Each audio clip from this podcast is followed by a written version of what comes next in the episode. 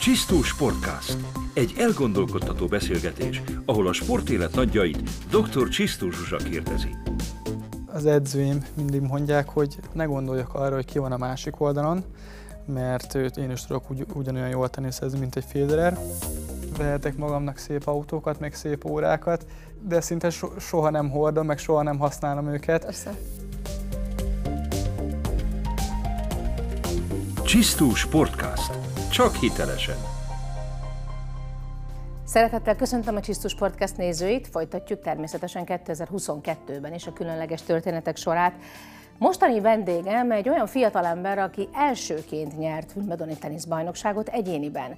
Aki első volt a US Open-en, párosban nyerni tudott, és szintén ő volt az, aki világ első volt az egyéni versenyzők között, természetesen junior korában. Fucsovics Mártonról van szó, aki nyugodtan mondhatjuk, hogy nagyjából tíz évvel ezelőtt berobbant a teniszvilág legtehetségesebbjei közé, majd egy picit megszédülve mindattól, ami ott várt rá, mondjuk úgy lelassult a karrierje. Négy évvel ezelőtt ő volt ugyanakkor a világ 31. legmagasabban jegyzett férfi teniszezője, tavaly Wimbledonban a legjobb nyolc között a világ első Novák Gyokovicsnak szerzett igen kellemetlen perceket. Közel 5 millió dollárt teniszezett eddig össze, jön tehát mai vendégem, Fucsovics Márton. Szia Marci, köszönöm szépen, hogy bezsúfoltad ezt a mostani beszélgetést a naptáradba, és hát persze régóta ismerjük egymást, úgyhogy tegeződni fogunk. Hát nem egyszerű veled naptárt egyeztetni, ami persze nem meglepetés. 21-ben igazából mennyit is voltál most itthon? Most a szokásosnál többet a pandémia miatt, nem? Először is én is szeretném megköszönni a meghívást. Örülök, hogy végre sort kerítettünk erre a beszélgetésre. Ö, igen, nagyon nehéz engem itthon elkapni. Nagyon keveset vagyok itthon. 21-ben szerencsére újraindultak a versenyek, minden versenyt megrendeztek, keveset voltam itthon. Ami a szokásos, tehát ez semmi új gyakorlatilag. Ez, pont ezt akartam mondani, hogy egyébként hozzászoktam.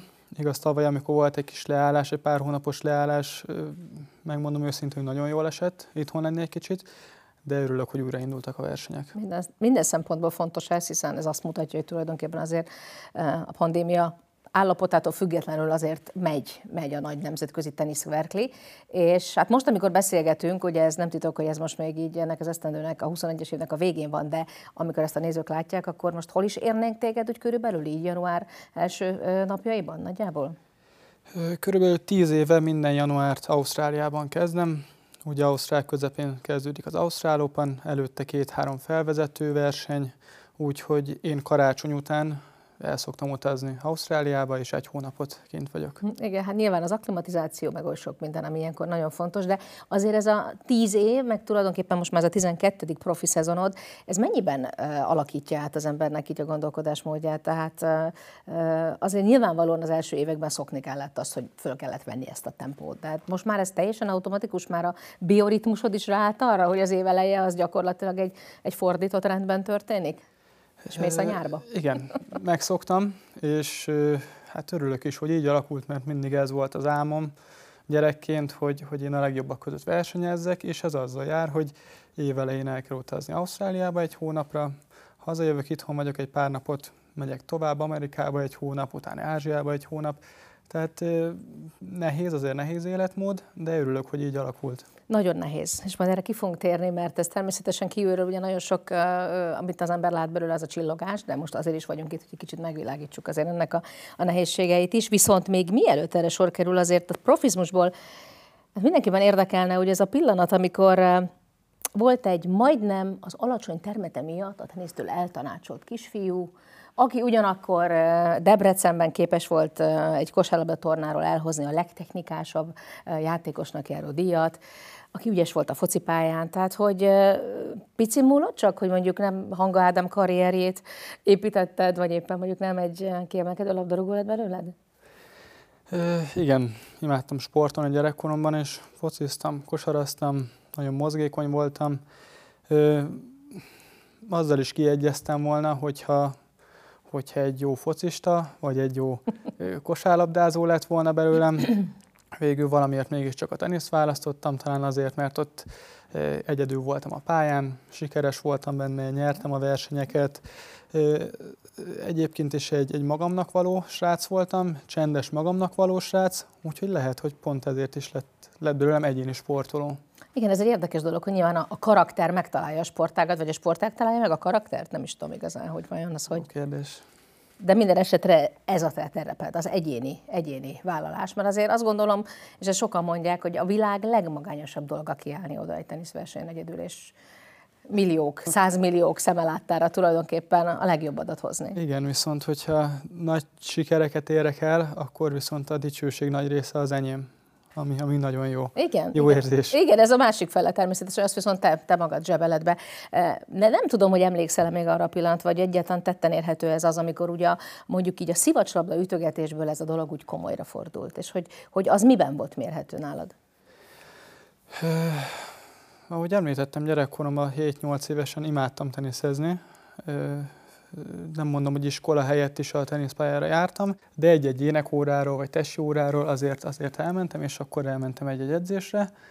Otthon is ütögettem a, a garázsfalat, kint a teniszpályán falasztam, amikor lehetett, csak teniszeztem. Uh-huh. Jó, tehát végül is akkor maga, maga a mozgáskultúra volt, ami beszippantott téged, nem? Tehát, hogy nagyon szeretted ezt a Nagyon ezt aktív, a aktív srác voltam, nagyon szerettem mozogni, igen. Igen. Igen, csak ugye van egy olyan pillanat szerintem minden komolyra forduló pályafutásnál, amikor az ember rájön arra, hogy most viszont már akkor is edzeni kell, amikor nem esik jól. Igen, ö, ö, pontosan emlékszem, hogy 8, 8 éves lehettem, és a legelső edzőm, az egyik edzésem megkérdezte tőlem, hogy, hogy én hogy szeretnék teniszezni, én csak le akarok járni, és, és a haverokkal ütögetni, vagy csak úgy megtanulni teniszezni, és közben iskolába járni, tanulni és én 8 évesen azt feleltem az edzőmnek, hogy én, én versenyző akarok lenni.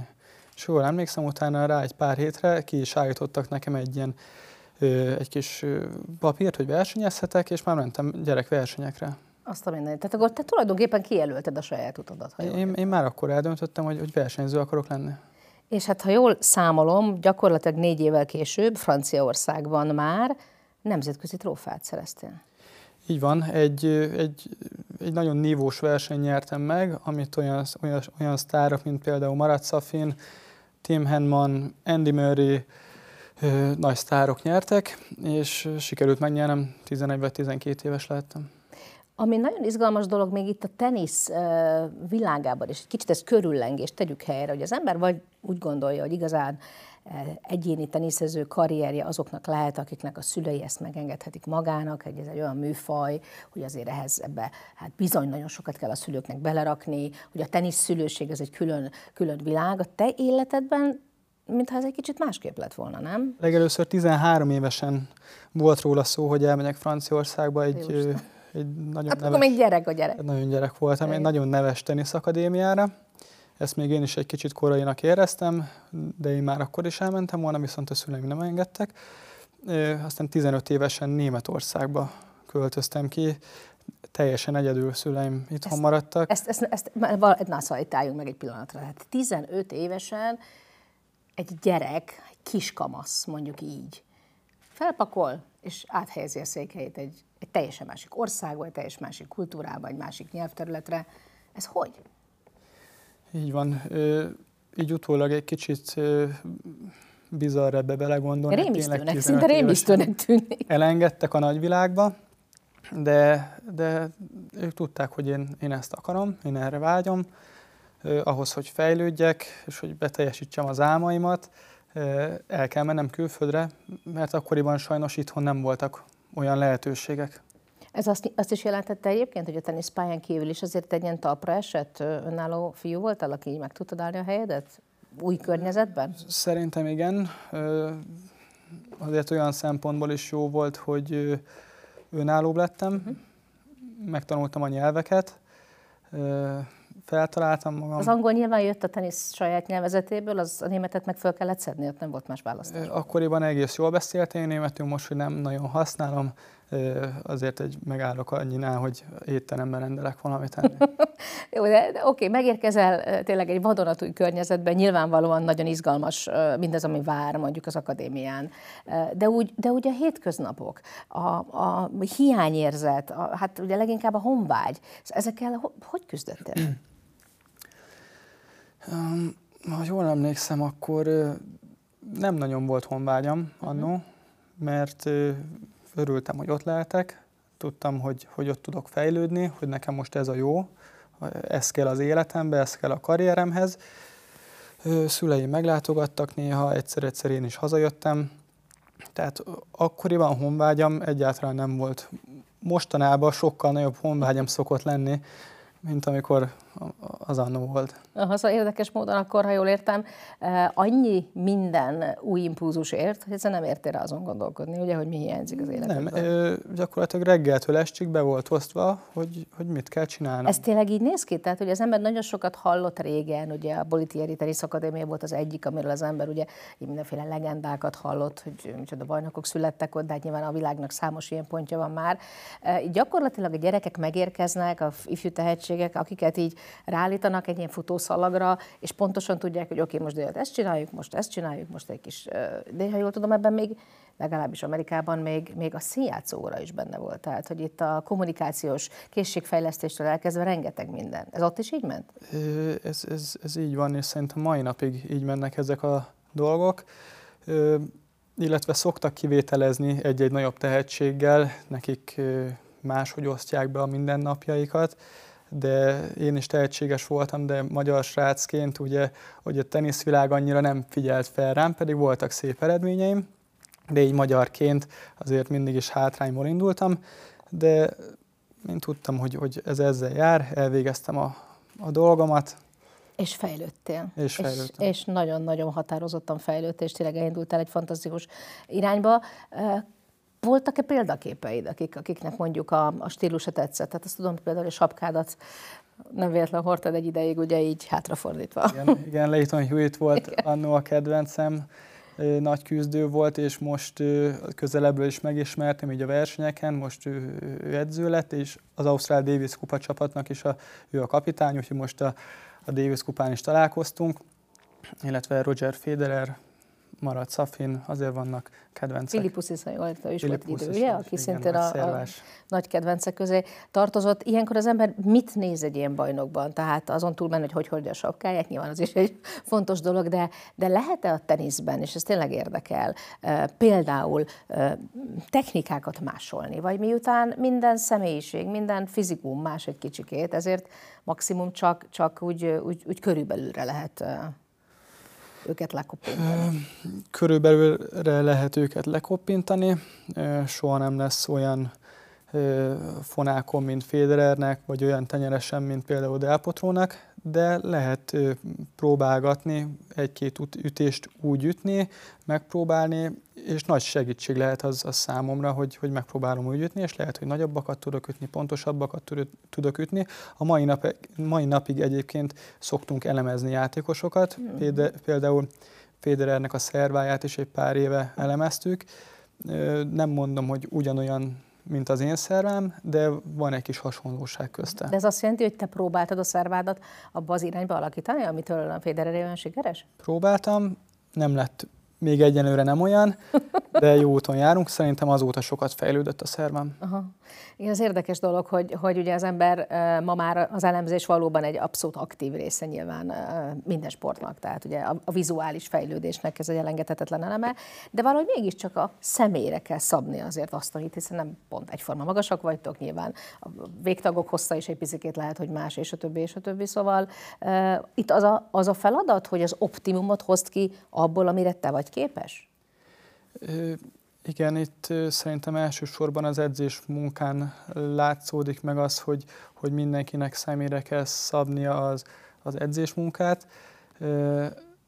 Vannak olyan játékosok, akiknek naponta 6-7-8 órát kell edzeni, nagyon sokat kell ütni a labdát, hogy, hogy jól menjen a játék, jól érezze magát a pályán.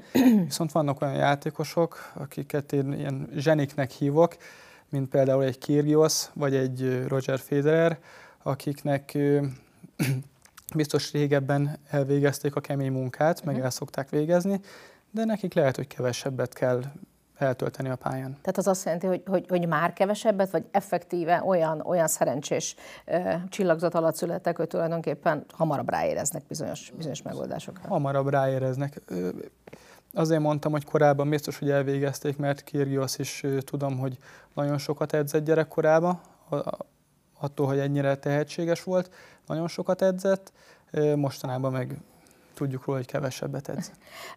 Hát ugye azért szépen lassan mondtad te, de azért elég komolyan észrevetetted magad itt a, a nemzetközi junior mezőnyben. Tulajdonképpen mai napig is rekorder vagy jó néhány dologban, ugye gondolok itt akár a US Open páros győzelemre, ugye a tajvani játékosról az oldaladon, nyilván a Wimbledoni győzelem azért az, azért az, amikor az embernek a neve fölkerül a márványtáblára, igen, ez elég különleges dolog. Szokták is kérdezni, hogy mire vagyok a legbüszkébb így a, így a karrierem során. Mondhatnám a, a Genfi 250-es ATP győzelmet, vagy, vagy hogy top 50-es teniszező lettem, de azért azt a 2010-es Wimbledoni győzelmet, azt az, az mindig első helyen említem. Igen, mert az, az azt gondolom, hogy az egyrészt történelem, tehát az ott van, és annak nyoma van, és marad minden szempontból, meg hát az mégiscsak a szentély, nem? Így van. Amikor, amikor egy teniszező eljut ide, nekem volt szerencsém ott egyébként újságíróként megfordulni, forgatni, és tényleg magával ragadó a, a hangulat, nem csak az eper és a tejszíha, meg a pesgő, meg az a kavalkát, meg egyáltalán, hogy az emberek tényleg ezt egy, ez az év legfontosabb programjának tekintik, de, de teniszezőként szintén ugyanígy megérint, amikor az ember végre eljut Wimbledonba, az All England Tennis Clubba? Igen, ugye van négy Grand Slam az évben, Ausztrál Open, Roland Garros, Wimbledon, US Open, mindegyiknek másfajta hangulata van. Az Ausztrál open én azt azért szeretem, mert télből megyünk a nyárba, jó hangulat, ausztrál emberek lazák, meg ugye az ausztrál felfogás lazák, nagyon jó szurkolók vannak. Wimbledon pedig pont az ellentetje, hogy egy ilyen, egy ilyen meghitt hangulat van, ahogy, ahogy fellépek a pályára. Uh-huh, tehát az egésznek nyilván van egyfajta, eh, hogy is mondjam, tradicionalitása, ami, amitől a tenisz, a fehér sport, ahogy még ott még ezek a szabályok mindig megvannak, de, de játékosként is érzed ezt? Tehát az öltöző folyosóta lesz elkezdve az egész bánásmód hoz egyfajta angolságot? Igen, szoktam érezni illetve most, hogy bejutottam az első nyolcba, ez is egy óriási siker volt és mérföldkő a, a pályafutásom során. Ezzel bejutottam egy úgynevezett Best of Eight Clubba, ami, ami azt jelenti, hogy bármikor játszok Wimbledonba, én egy külön öltözőbe tudok majd öltözni wow. régi nagy győztesekkel, vagy akik valaha az első nyolcba bejutottak. Tehát akik valaha egyszer eljutnak felnőttként az első nyolcba, akkor ők, ha jól értem, egy másik klubba érkeztek. Egy másik klubba, így van. Azt a mindenét. Ezt nem is tudtam, hogy ennek van egy ilyen jelentősége. És ott mi van? Abban a klubban hogy néz ki az öltöző? Hát ez ugyanaz a klub, csak egy teljesen más költöző, más, máshogy néz ki minden. Tehát meg... Elegánsabb a környezet, több minden bekészítés van. Miben kell gondolkodnunk Sokkal egyáltalán? elegánsabb minden, mindenkinek névre szabott kis szekrénykéje van, bennem mindenféle. Másabb, mi, mi, mi, mi mindennel? Engedj minket egy kicsit be a világban. Mik, mikkel kedveskednek ott a világ legjobb hát, teniszezőinek? Amire szükségünk van, törölköző van bekészítve, víz van bekészítve, izotóniás italok, amire szükségünk van. Tehát érezhetően jobb a kiszolgálás, mint a mint, mint, a, mint a másik öltözőben. Ez Aha. körülbelül, bocsánat, ez körülbelül olyan, mint egy repülőgépen Aha. valaki bizniszosztályon utazik, vagy valaki egy Aha. ekonomin. Értem. Csak hát ennek az a jelentőség, hogy ezt a teljesítményével éli az ember. Ezt ki kell harcolni. Ezt nem megvásárolja? Ezt nem lehet. Ez bizony ki kell harcolni. Na hát mindjárt kitérünk azért erre, mert, mert ez valóban egy, egy, azt hiszem, hogy egy egészen más szintre helyezett téged, pláne ugye, hogy akivel ott találkoztál, és ahogy az a mérkőzés zajlott. De azért volt, volt a te pályafutásodban, én azt mondtam itt a bevezetőben, egy kis belassulás, nevezhetjük talán így. Ami nyilván a, a junior nagy sikerek után az átállás egyetlen sportákban sem könnyű, de itt azért azt is mondták, hogy volt más is. Stuttgartból hazajöttél, egy pár hónapra leraktad a teniszütőt. Ez, ez, nevezhetjük ezt egy átmeneti kiégésnek, nem is tudom, csömöröd volt a tenisztől, sikertelenségek, mik voltak azok, amelyek végül is téged ilyen junior eredmények után tulajdonképpen odáig taszítottak, hogy, hogy letetted a teniszütőt, sőt, mert még akkor mondjuk így pedagógiai jelleggel a válogatottból is kikerültél egy időre, illetve a Davis Kupa csapatból. Igen, ezt azért sokan megkérdezték tőlem, behozták ezt a témát, de igazából nem félek erről beszélni. Ez is, ez is az én életem volt, és ez is az én életem. Igen, kint voltam Németországban, nagy szigor alatt edzettem, rengeteget versenyeztem, készültem, és jött egy kis kiégés. Úgy 19 éves lettem, már nem a juniorok között játszottam, hanem felkerültem a felnőttek ligájába, és nem ment olyan könnyen az átállás. Én is azt hittem, hogy világ elsőként ez gyorsan fog menni, pár hónap alatt be fog kerülni a top 100-ba, és minden flottú fog menni. Hát, hogy ez innentől egy piece of cake, de gyakorlatilag megyek előre, igen. mint kés a vajon, igen. semmi probléma. Mert Junior volt, világ első vagyok, mi vajon lehet. Igen, mert volt erre példa azért, hogy Federernek, Nadalnak, vagy jó pár franciának, spanyolnak könnyebb, megkapják a szabadkártyákat, könnyebb odaérni.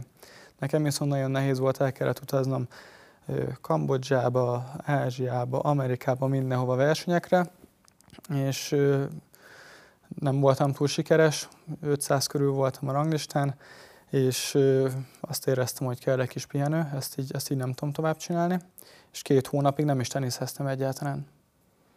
Hát akkor az fejbe kólintó dolog lehetett számodra, és meg szerintem a környezetet számára is, hiszen, hiszen volt egy, hát nyugodtan mondhatom, hogy amit hoztál magaddal, mint, mint junior világelső, azok az eredmények, azok predestináltak volna arra, hogy ezt itt nem szabad abba hagyni.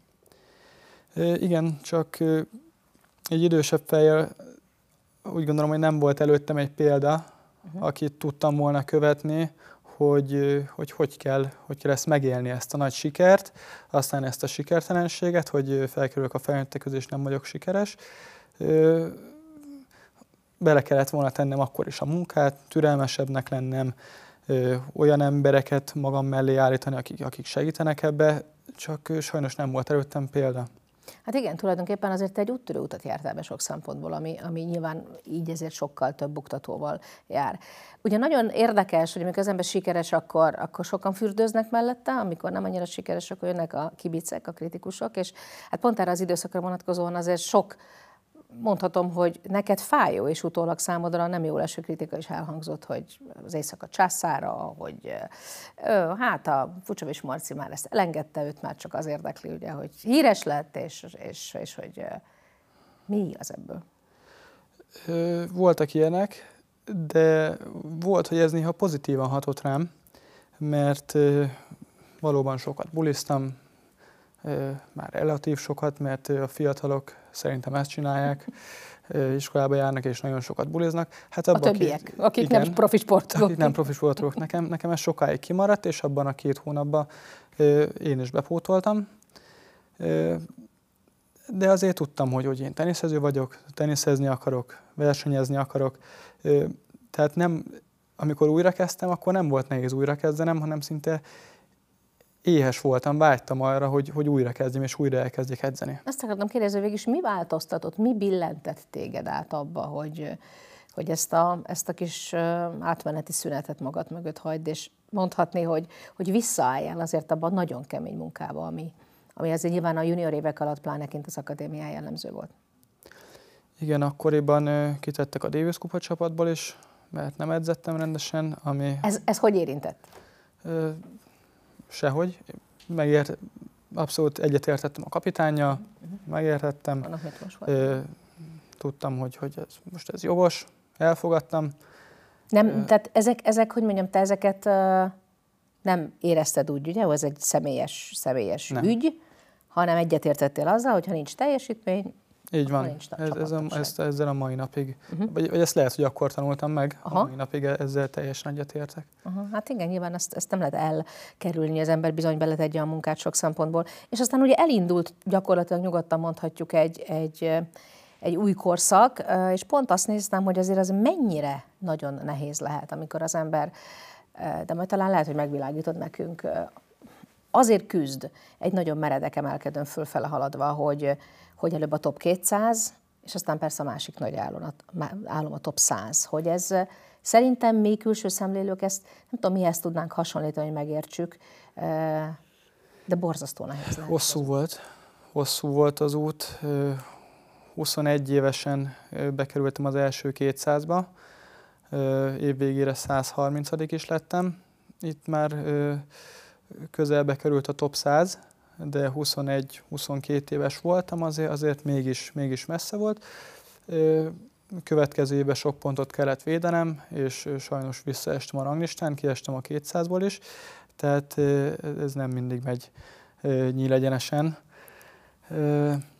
Aztán 24 és fél éves lehettem, amikor US Open-en felkvaliztam magam, ekkor még nem voltam a top 100-ban, akkor még 150 körül voltam, mhm, mhm. de 15. próbálkozásra sikerült, úgyhogy ez is, ez is nagyon sok erőt adott, hogy ne adjam fel. 15. próbálkozásra. Igen, nem sikerült. Azért ahhoz kell kitartás. Min, minden egyes Grand Slam selejtezőre elmentem, valahol nyertem egyet, két meccset, és 15-re sikerült, és ez erősített abban, hogy ne adjam fel, és hogy én még leszek alanyi jogon is Grand Slam-en főtáblás, és a jövő, a következő évben sikerült is. Ha most itt tartunk, akkor mégis majd nem mindegy, hogy hol vagyunk korban, de azért ki kell térnünk arra, hogy, hogy egy teniszező azon kívül, amit magából kiprésel, nyilván nagyon sokat számít, hogy kivel dolgozik, ki az edzője, mekkora az összhang, és ezt sok helyen nyilatkoztat, hogy végül is szakmai értelemben egy új korszakot nyitott az életedben, amikor Sávolt Attilával elkezdhetek együtt dolgozni. Egy olyan fajta precizitást, egy olyan munkamorált tanított neked, mondhatjuk így, ugye, amit végül is hoztál magaddal, vagy hozol magaddal azóta is. Hogy zajlottak ezek a... Tehát hogy zajlik egy korszakváltás egy, egy egyébként már neves, egy komoly teniszező életében, mint a tiéd? Igen, nagyon hálás vagyok ezért Attilának, hogy, hogy akkor, akkoriban így felkarolt, és megmutatta nekem ezt a profi életmódot. Lehet, hogyha, hogyha akkor nem, vagy később találkozunk, akkor nem sikerült volna ideig eljutnom Álljunk meg egy kicsit, a profi életmódnak melyik részét nem ismertette ekkor, amikor találkoztatok? Talán azt, hogy, hogy mennyit is kell dolgoznom, és hogy kell tekintenem a teniszre. És hogy kell? Előtte úgy tekintettem rá, hogy, hogy versenyezni akarok, egy jó teniszező vagyok, de lehetnék jobb is, de valamiért miért nem, mégsem vagyok jobb. Ő pedig megmutatta azt, hogy mitől lehetek, lehetek jobb uh-huh. és hogy ez, ez az, hogy sokat kell dolgoznom, és hogy hogy kell élnem a mindennapjaimat a, a pályán kívül is. Tudjuk azt szemléltetni, mondjuk egy 1-től 10-es skálán, hogy milyen volt a Sávolt előtti korszakban mondjuk a, a munkamennyiség, és milyen volt utána? Egyébként előtte sem volt annyira rossz, csak ahogy mondtam, más volt a felfogásom. Uh-huh. Körülbelül egy ötös, hatos uh-huh. lehetett, és amikor elkezdtünk Attilával dolgozni, hát kilences biztos volt. Fú, azt a mindenit. Nagy Akkor szinte, volt. szinte mi a csövön kifért minden. Korán fekvés, korán kelés, sok edzés. Fú, ez nagyon-nagyon kemény. És bírtad? Bírtam. Tehát tulajdonképpen ő érezte és látta, hogy benned van az, hogy ezt el fogod bírni, csak meg kell téged győzni arról, hogy ezt a munkát el kell végezni. Így van, egy, szerintem egy nagyon jó alany voltam, és, és ő ezt, ezt egy jó teniszezővé formálta. Abszolút. Jó, az, hogy egy, egy, egy nagyon melós és egy nagyon rakkolós teniszezőt faragott belőle, a szabad így fogalmazni, ami egyébként látszik a pályán is, hogy nem, nem rémülsz meg sem a hosszú labdamenetektől sem, most már hál' Istennek a legnagyobb nevektől egyáltalán. Viszont az érdekelne, hogy, hogy a munkamennyiség az egy dolog, de mind kellett mondjuk technikailag változtatni, amiben mondjuk tényleg fontos volt, hogy, hogy jobb legyél a pályán. Ha jól emlékszem, a mozgásomon nagyon sokat változtattunk. Itt gondolok a lábmunkámra, illetve a, a fizikálisan is egy kicsit fel kellett építenem magam, kis izmot pakolni magamra, ebben Vaskó Balázs segített, aki a mai napig ő a kondi edzőm.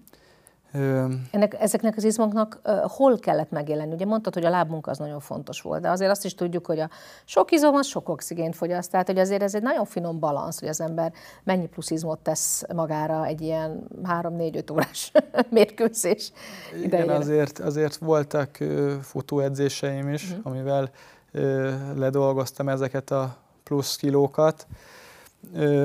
Hosszú edzéseket végeztünk az Attilával. Itt négy-öt órás edzések is voltak. Szimuláltátok tulajdonképpen, hogy mi van akkor, hogyha az ember belekeveredik egy, egy négy-öt órás mérkőzésbe? Nem tudom, hogy ezt, Ez ezt annó tudatosan csináltuk-e így, de, de utólag éreztem, hogy sokat segített egy-egy hosszabb mérkőzésen, egy három-négy órás mérkőzésen is, Igen. hogy még akkor is oda tudok koncentrálni, és teljesen fit vagyok, mert én négy-öt órákat is edzek. Uh-huh. Tehát tulajdonképpen készültél arra a helyzetre, mi van akkor, hogyha a negyedik, ötödik óra végén bizony kell egy ászt ütni?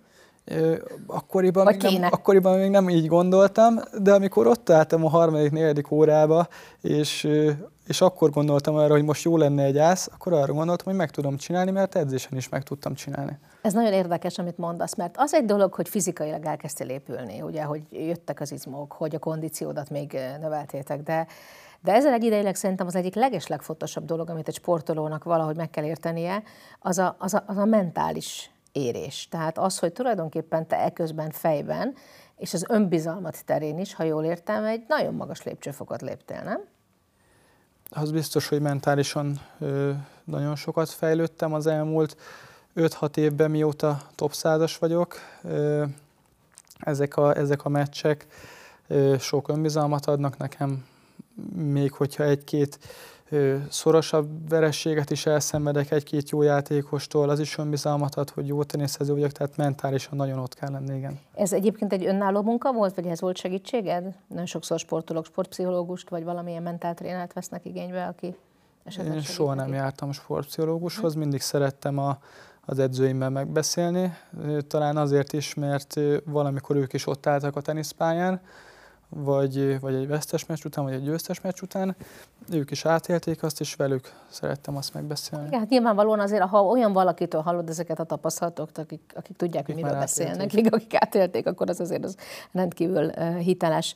Uh, miért ment akkor ez a, ez a kitűnő edzőtanítvány páros végül is szét? Ugye erre megint mindenféle csúnya plegykák keringenek. Van, aki azt mondja, hogy a pénz miatt.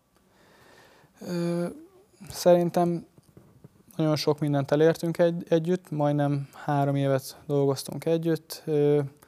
Én is úgy éreztem, hogy kell egy, egy vérfrissítés, ő is úgy érezte, úgyhogy így váltunk. Szerettek, szerettek benneteket együtt, tehát ezt te magad is nyilatkoztat, hogy amerre mentetek együtt, Attila és te, az egy, egy nagyon szívesen fogadott páros volt, mint edző és tanítvány, nem? Nem volt utána hiányérzeted? Volt utána egy kis hiányérzetem, évvége felé meg is próbáltunk beszélni arra, hogy a következő évben talán tudnánk együtt dolgozni, de, de szerintem ennyi volt benne. Uh-huh. Van az úgy egyébként, hogy az ember egy bizonyos szintet elér, akkor utána tényleg azért kell váltania, mert, mert olyan dolgokat kell megtanulnia, amit attól a szakembertől már nem tud? Én, én szeretek elkezdeni új edzőkkel dolgozni, most a mostani edző, edzőim ne kezdjenek el aggódni, szerencsére. Azért nevezzük meg őket, hogy Igen, megnyugtassuk. Jancsó Miklós és Nagy Zoltán, Igen. akikkel két éve dolgozunk együtt, és akkor most nyugi? Most nyugi van. Nagyon szeretem őket, jó emberek, jó embereknek tartom őket, szeretek velük utazni. Viszont szeretek új dolgokat kipróbálni, uh-huh. és úgy érzem, hogy én gyorsan tanulok, tehát ezért is szeretek egy-két új dolgot beépíteni a, a játékomba, de, de ők is mindig szoktak ezen gondolkodni, és, és szerintem ezért is ilyen jó a közös munka, mert tudunk új dolgokat kitalálni. Igen, szóval ez nyilván ez azért egy nagyon komoly közös mentális tervezői feladat is, ugye, amit hát nem is mondjuk egy íróasztal mögött, de azért az öltözőben komolyan át kell beszélnetek. 2018 mondhatjuk talán, hogy egy, egy, egy ilyen még újabb berobbanása volt a pályafutásodnak, rettenetesen sok pozitív dolog történt veled, és hát azt hiszem, hogy, hogy főleg azok, azok, a, azok az igazán kiélezett mérkőzések a legnagyobb sztárok ellen tényleg az nézőként számomra egyébként az volt talán a legmagával ragadóbb, hogy nem látszott rajtad semmiféle, nem is azt mondom, ijedelem, hanem te úgy álltál oda, hogy és akkor mi van, hogyha Federer áll velem szemben, vagy Djokovic, vagy, vagy bárki más, aki, aki ott van elől. Igen, 18-ban volt először lehetőségem Federerrel, illetve, Djokovic-sal tétmérkőzést játszani, és két Grand Slam tornán sikerült.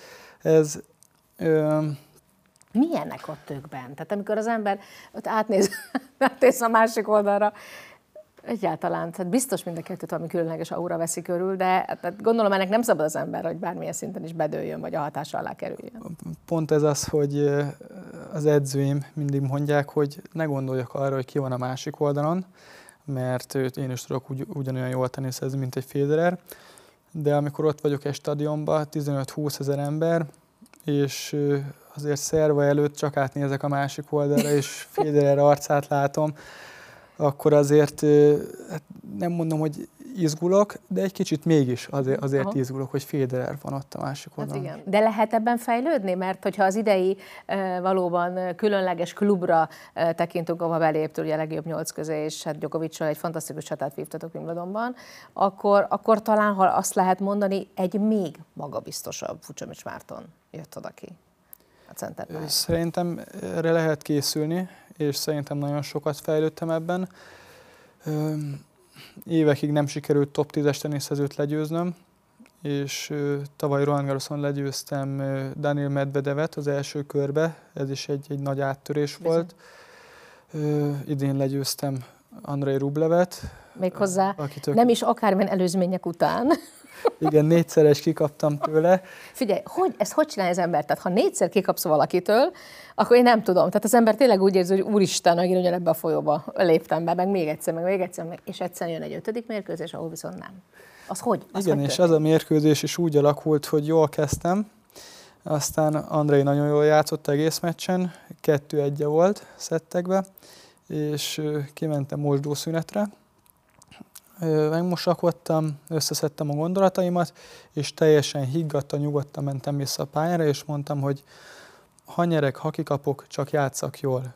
És talán utána 6-0-3-0 lett, 5. szedbe és 3-0-ra vezettem, 9 gémet nyertem zsinórba, Hitetlen. és talán annak köszönhetően, hogy kimentem ott a, a mosdóba, belenéztem a tükörbe, és rendeztem a gondolataimat. És elhitted, hogy te erre képes lehetsz? És elhittem, hogy most meg tudom őt verni, igen. Fantasztikus. Hát 2022-ben mi mindenre lehetsz még képes? Egy nagyon nehéz év lesz. Évelején rengeteg pontot kell védenem, körülbelül 600-700 pontot, ami, hogyha nem jósul el, jön egy-két rossz sorsolás, akár visszaesetek a 80.-90. helyre, ami, ami, ami még mindig nem egy rossz helyezés hát, top 100 lenni. Igen, csak amikor az ember mondjuk a 40 tekint oda, akkor azért az nem, nem annyira pozitív. Igen, de nyilván az a célom, hogy minél előrébb menjek a ranglistán. Grand Slam-eken főtáblán leszek, sok Grand Slam mérkőzést nyertem már, meg minél több meccset nyerjek. Nekem mindig ez a legfontosabb, nem, nem szoktam nagy dolgokban gondolkodni, hogy most Grand Slam elődöntő, vagy Grand Slam döntő, minél több meccset nyerjek meg. Igen, és ugye azért nagyon érdekes dolog, hogy azt látom, hogy, hogy te eljutottál oda, és ez fantasztikus megélni magyar sportolót látva, hogy téged tulajdonképpen fizikailag már nem lehet legyőzni, akárki el veled szembe. Azért, azért ez ad egy plusz önbizalmat? Igen, szokták is mondani a teniszes körökben, hogy, hogy én vagyok a, a tenisport Ironman-je. Igen. ami ezért önbizalmat ad. Abszolút. Mert az elmúlt években szerintem nagyon jól felépítettem magam fizikálisan, úgyhogy ez, ez, ez önbizalmat ad, hogy, hogy bírok bármennyit játszani. Abszolút, ez tényleg nagyon fontos. És hát ehhez látszik, hogy ez a mentális építkezés is szépen, szépen folyamatosan jön minden szempontból. És hát nyilván jön ezzel azért tisztességes pénzdíj, jön egy másfajta életnívó, egy másfajta, hogy úgy mondjam, szint, egy másik klub. Ez mennyire fontos neked? Tudom, hogy szereted a szép gyors autókat, a szép órákat, tehát miért is ne. Mennyit van időd egyáltalán foglalkozni azzal, hogy mondjuk mennyi is van azon a bankszámlán? Nincs sok időm vele foglalkozni. Tényleg, hogy amiről eddig beszéltünk, hogy alig vagyok itthon, tehát én vehetek magamnak szép autókat, meg szép órákat, vagy szép ruhákat, de szinte so- soha nem hordom, meg soha nem használom őket. Persze.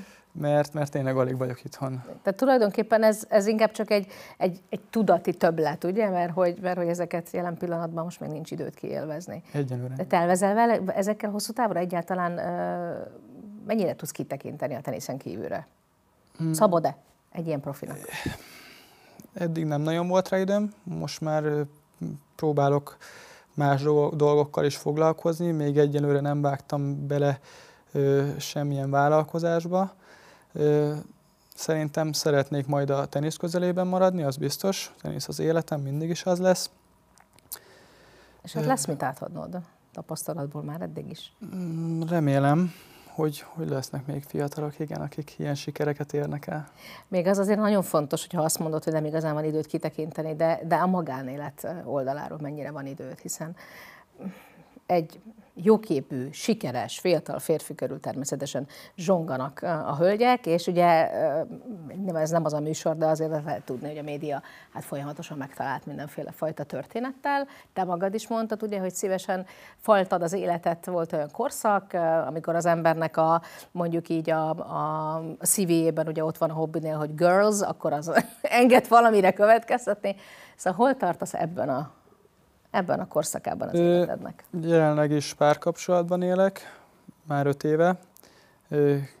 Kisebb-nagyobb megszakításokkal, de, de egymás mellett vagyunk, és, és támogatjuk egymást. Régebben azért jobban el tudtam magamat engedni, amikor nem nagyon ismertek az emberek, el tudtam menni egy-egy szórakozó helyre, vagy, vagy bárhol, csak a városba beülni valahova most már azért nehezebb, úgyhogy ezeket a programokat nagyon visszafogom. Próbálok minél több időt a barátaimmal tölteni, amikor itthon vagyok, szüleimmel, családommal, imádom az állatokat, kutyákkal szeretek foglalkozni, uh-huh. próbálok nekik segíteni. Ha már, ha már szóba került nyilván az, hogy az ember koncentrál a magánéletében is egyfajta nyugalomra, az számít, hogyha, vagy bosszant téged, ha Boris Becker mondjuk bókol a párodnak? Volt ilyen pont a tavaly évben. Nem.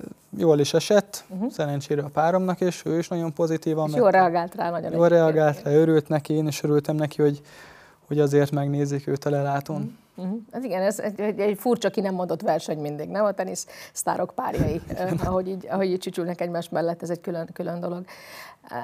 Mennyi lehet, Marci, most itt akár időintervallumban, ugye tavaly sajnos az olimpiát, meg hát egy-két eseményt, ugye akár a Davis kupán is sérülés miatt azért vissza kellett mondanod. Nyilvánvalóan a, a sérülés a legnagyobb veszélyforrás egy sportoló életében, sokkal rosszabb, mint, mint ha rossz formában van, mert még abból ki lehet jönni. Mi sérülhet igazán? Tehát azért mi az, mi az a mondjuk így izületcsoport, ami neked van egyáltalán Achilles sarkad?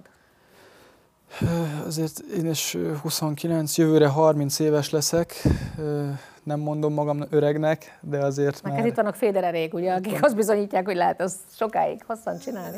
Igen, de, de érzem, hogy 20-21 évesen máshogy regenerálódtam, uh-huh. más volt a, a testem. Remélem, hogy még egy 5-6 év a top 100-ban az benne van.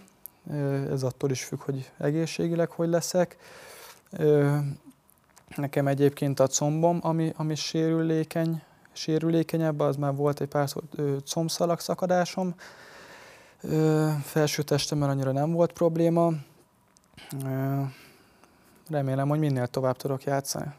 Abszolút, és hát a minél tovább természetesen, minél komolyabb sikerek is benne lehetnek. Meg lehet ezt mondjuk számban nevezni, mondtad, hogy te alapvetően azért a, a, a sok-sok megnyert csatára esküszöl, de, de mondjuk ha a világranglistát nézzük, akkor, akkor hova várnád magadat 22-ben?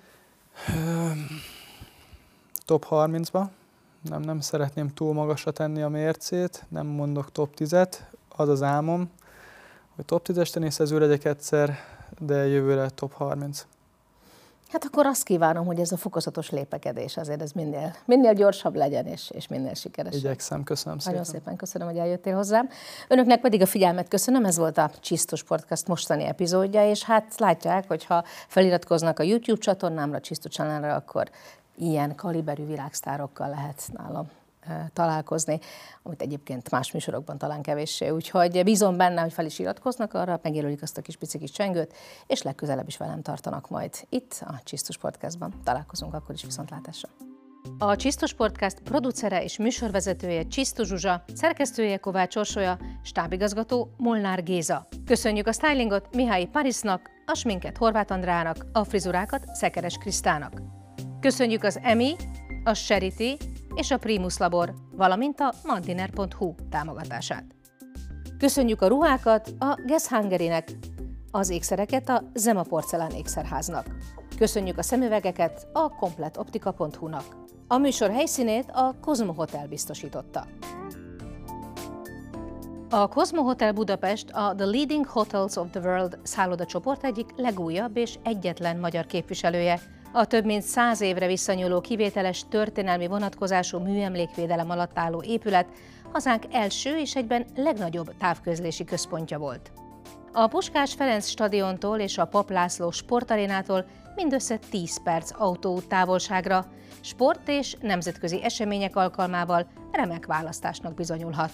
Az emblematikus múlt századi díszes elemek megőrzése mellett a tulajdonosok letisztult spanyol eleganciája is kiválóan tükröződik a restaurálás után. A 23 elegáns lakosztály és 61 tágas szoba egyedülálló kényelmet nyújt, míg az izgalmas külső terek, különleges éttermek és bárok az ötcsillagos szállodák szolgáltatásait felülmúlva egy felejthetetlen vendégélményt nyújtanak távol a nyüzsgőváros zajától.